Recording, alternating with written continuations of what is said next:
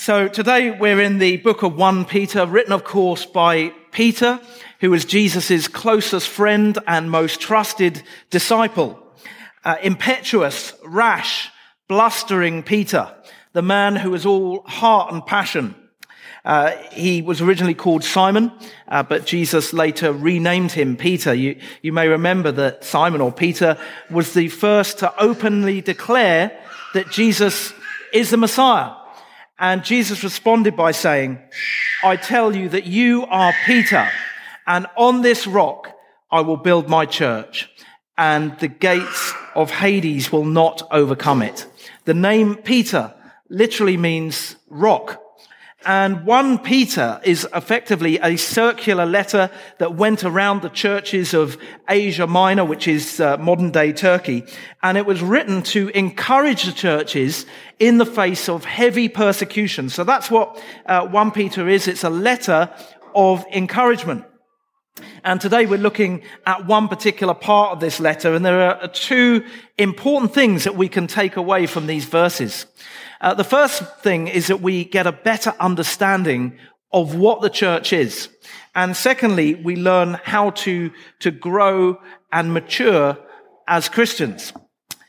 So firstly, what is the church? Well, Peter talks about obeying the truth, which is his way of saying turning to Christ. Jesus said, I am the way and the truth and the life. So to obey the truth is to obey Jesus. Obedience to the truth is rejecting self-centeredness in favor of Christ-centeredness. And when we accept Jesus as our Lord and Savior, when we commit to following Him, we are born again. The first time we were born was a physical birth, resulting from what Peter calls perishable seed, our natural ancestry. And it's perishable because our bodies will eventually decay and die. But our new birth is a spiritual birth made possible by Jesus. It is of imperishable seed. When we're born again, we inherit eternal life. In, in Christ, we are moved from darkness to light, from death to life, from perishable to imperishable. And I think a lot of people struggle not necessarily with the idea of being born again, but with the words, with the, uh, the phrase born again. I once uh, checked into a hostel in Mongolia and I had a very brief conversation with uh, the young lady behind the counter, but she felt the need to tell me that the owners of this hostel were born again Christians. She gave me the biggest roll of her eyes. And I think a lot of people think that there are two kinds of Christian. There's regular Christians who are fairly normal and reasonable, and then there's these born again Christians, these fanatics. You know, they may, may even want to pray with you or something really wacky like that. But all Christians are born again. If we're not born again, we're not Christians. Jesus said that. You remember when he was talking with Nicodemus, he said, very truly I tell you, no one can see the kingdom of God unless they are born again. And when a child is born in the physical sense, they are born into a family. Uh, some families are loving and caring. Other families are dysfunctional, but we're all born into a family. And it's the same with our spiritual birth. We're born into a family, God's family. Here in the West, uh, I think we often see being born again as a very private thing, as if it's just between the individual and God. And that's probably why a lot of churches don't function as much like families as they should do. So we've been born into a family. But what kind of a family is it? Well, Peter helps us here. He says, now that you have purified yourselves by obeying the truth, uh, uh, turning to Christ, so that you have sincere love for each other, love one another deeply from the heart. This is a family that is or ought to be characterized by love. Turning to Christ enables us to have sincere love for each other. Becoming a Christian changes our relationships with everyone, but particularly those who are now our brothers and sisters in Christ. And this gives us the opportunity to stand out from the world in the most striking way.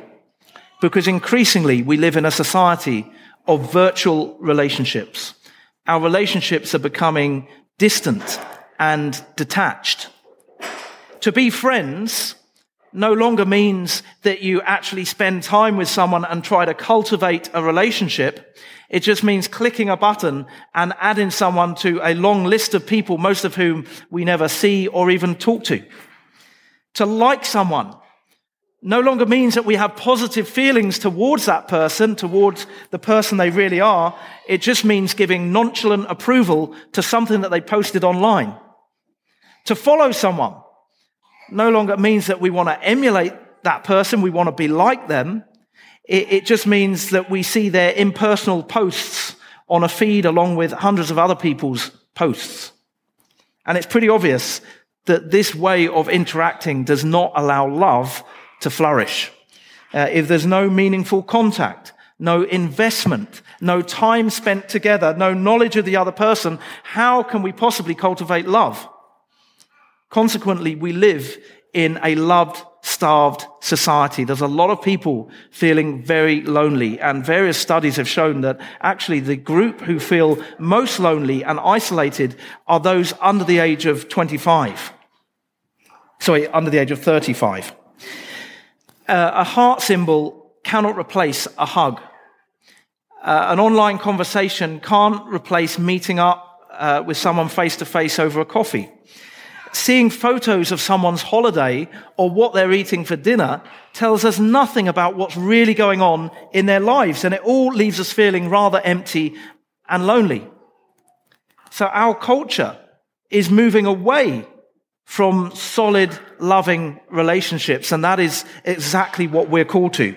Peter says, you have sincere love for each other. Love one another deeply from the heart. In other words, you have been born into this loving family. Now work at that love. Love deeply. Love fervently. Love as God loves. And in so doing, not only will we remind the world what genuine loving relationships actually look like, uh, but will also reveal the source of all love, who is our Father in heaven. So the first section shows us what the church is. It is all those who have been reborn into an eternal family that is characterized by love. The church is all of those who have been reborn into an eternal family that is characterized by love. Now, for the second thing, which is how do we grow within this community to be more mature Christians? Uh, in chapter 2, verse, verses 1 to 3, Peter tells us that to grow in Christian maturity, we've got to get rid of something and we've got to feed on something. And this immediately made me think of my lawn. Uh, I've got to admit that I'm not much of a horticulturalist. Uh, the number of weeds in our garden is steadily increasing. I think that's because I pay too much attention to the weeds and not enough attention to the grass. Uh, I've tried pulling the weeds up, but they just grow back. I've tried uh, uh using weed killer, but I overdid it and ended up with bare patches of earth. So I'll just give up. I just mow the lot and it looks nice and green and flat, and I can pretend that I haven't got any weeds for a couple of days, and then they all shoot up again. Uh, and the truth is, I know what I need to do. I need to get myself to Bunnings and buy some of that weed and feed.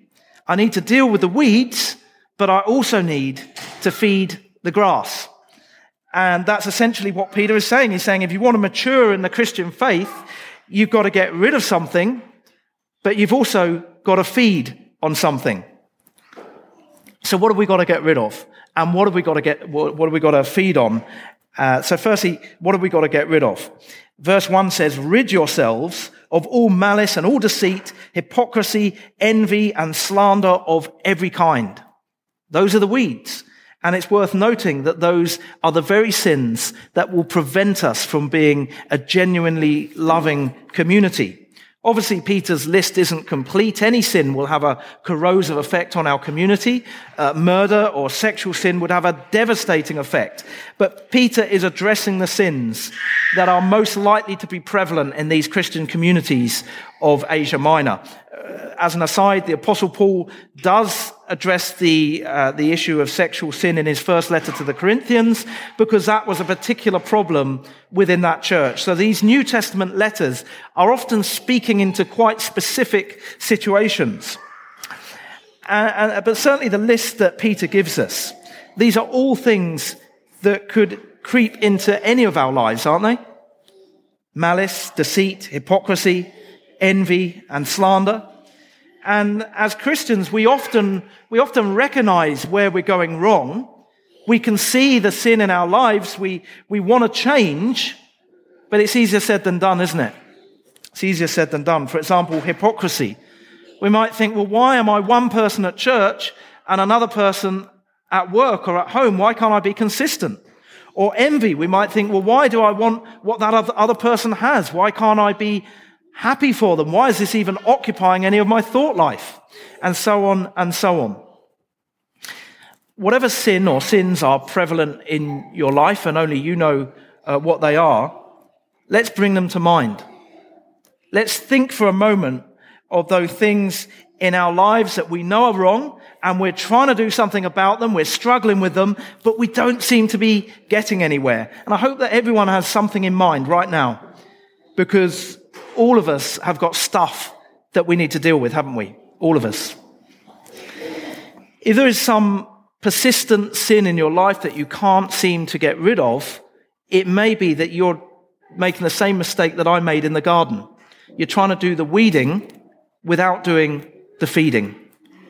In verse 2, Peter writes, like newborn babies, crave pure spiritual milk, so that by it you may grow up in your salvation. So, what is it that we must feed on? Well, the meat milk that Peter is referring to is the Word of God.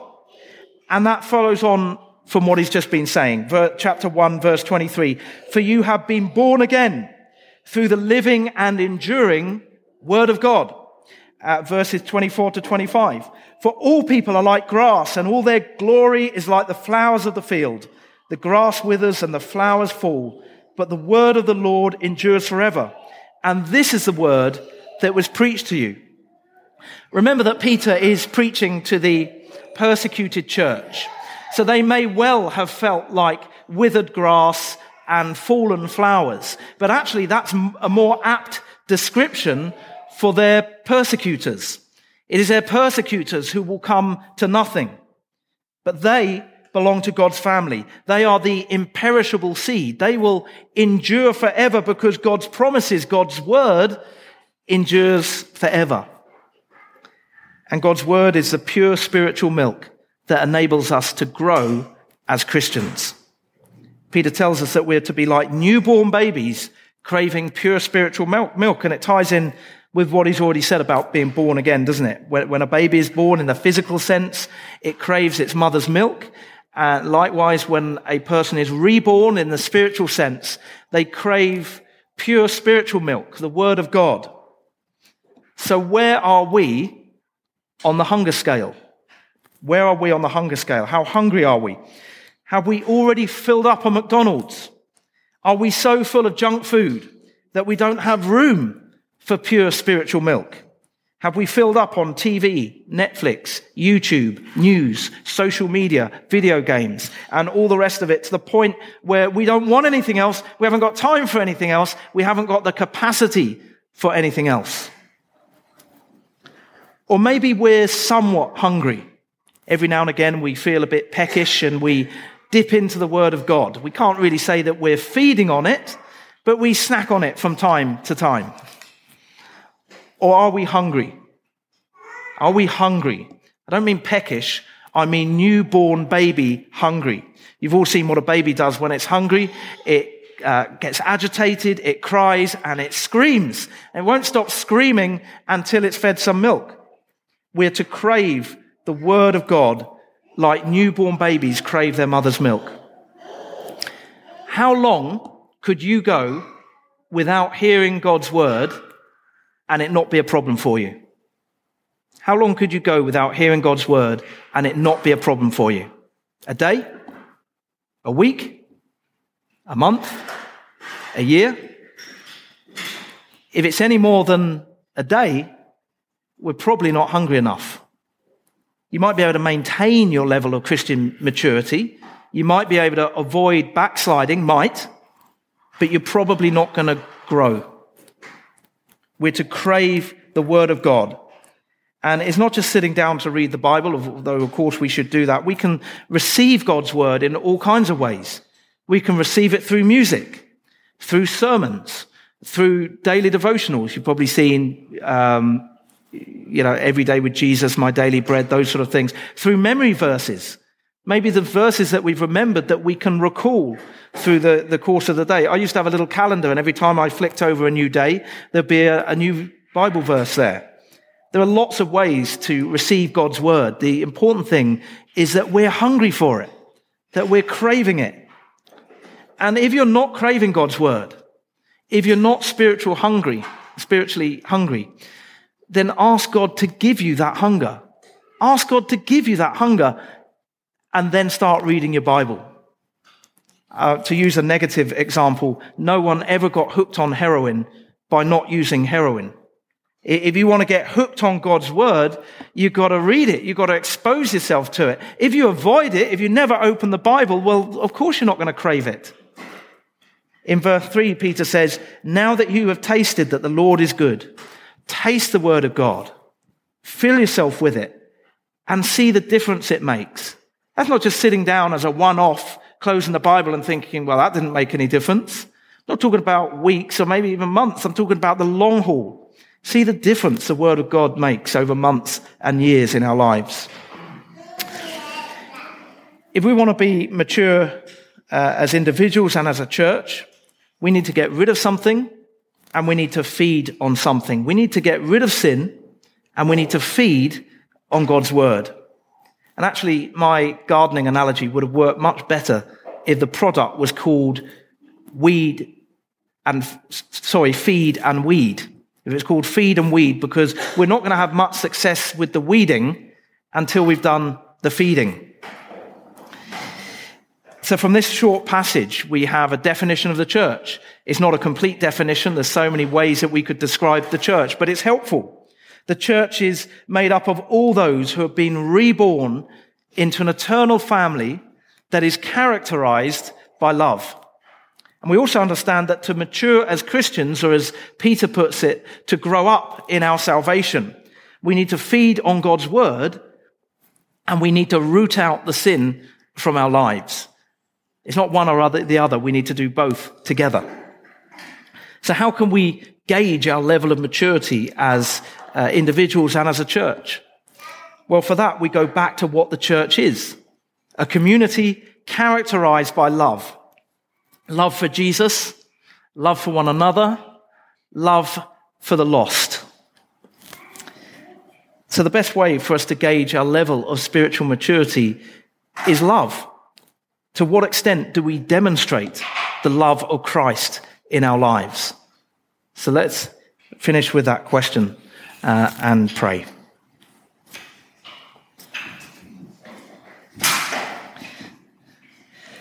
Heavenly Father, as Christians, we are acutely aware that there's stuff in our lives that is wrong, stuff that needs to be dealt with. Whether it's pride or gossiping or anger or lust or whatever it is, there's stuff that we have to deal with. And so often we, we can feel like we're fighting a losing battle. But we recognize from these words of Peter that we can't just try and stop the sin, we need to also feed ourselves with your word and strengthen ourselves as Christians so that we can grow in spiritual maturity. And we pray that you'll give us now uh, a real hunger and thirst for your word and for you in a way that we've never experienced it before, so that we seek you every day in one way or another. So we want to be in your presence. We want to spend time uh, getting to know you better. Father, bring change and transformation to each one of us and to us as a church community. We, we ask this in Jesus' name. Amen.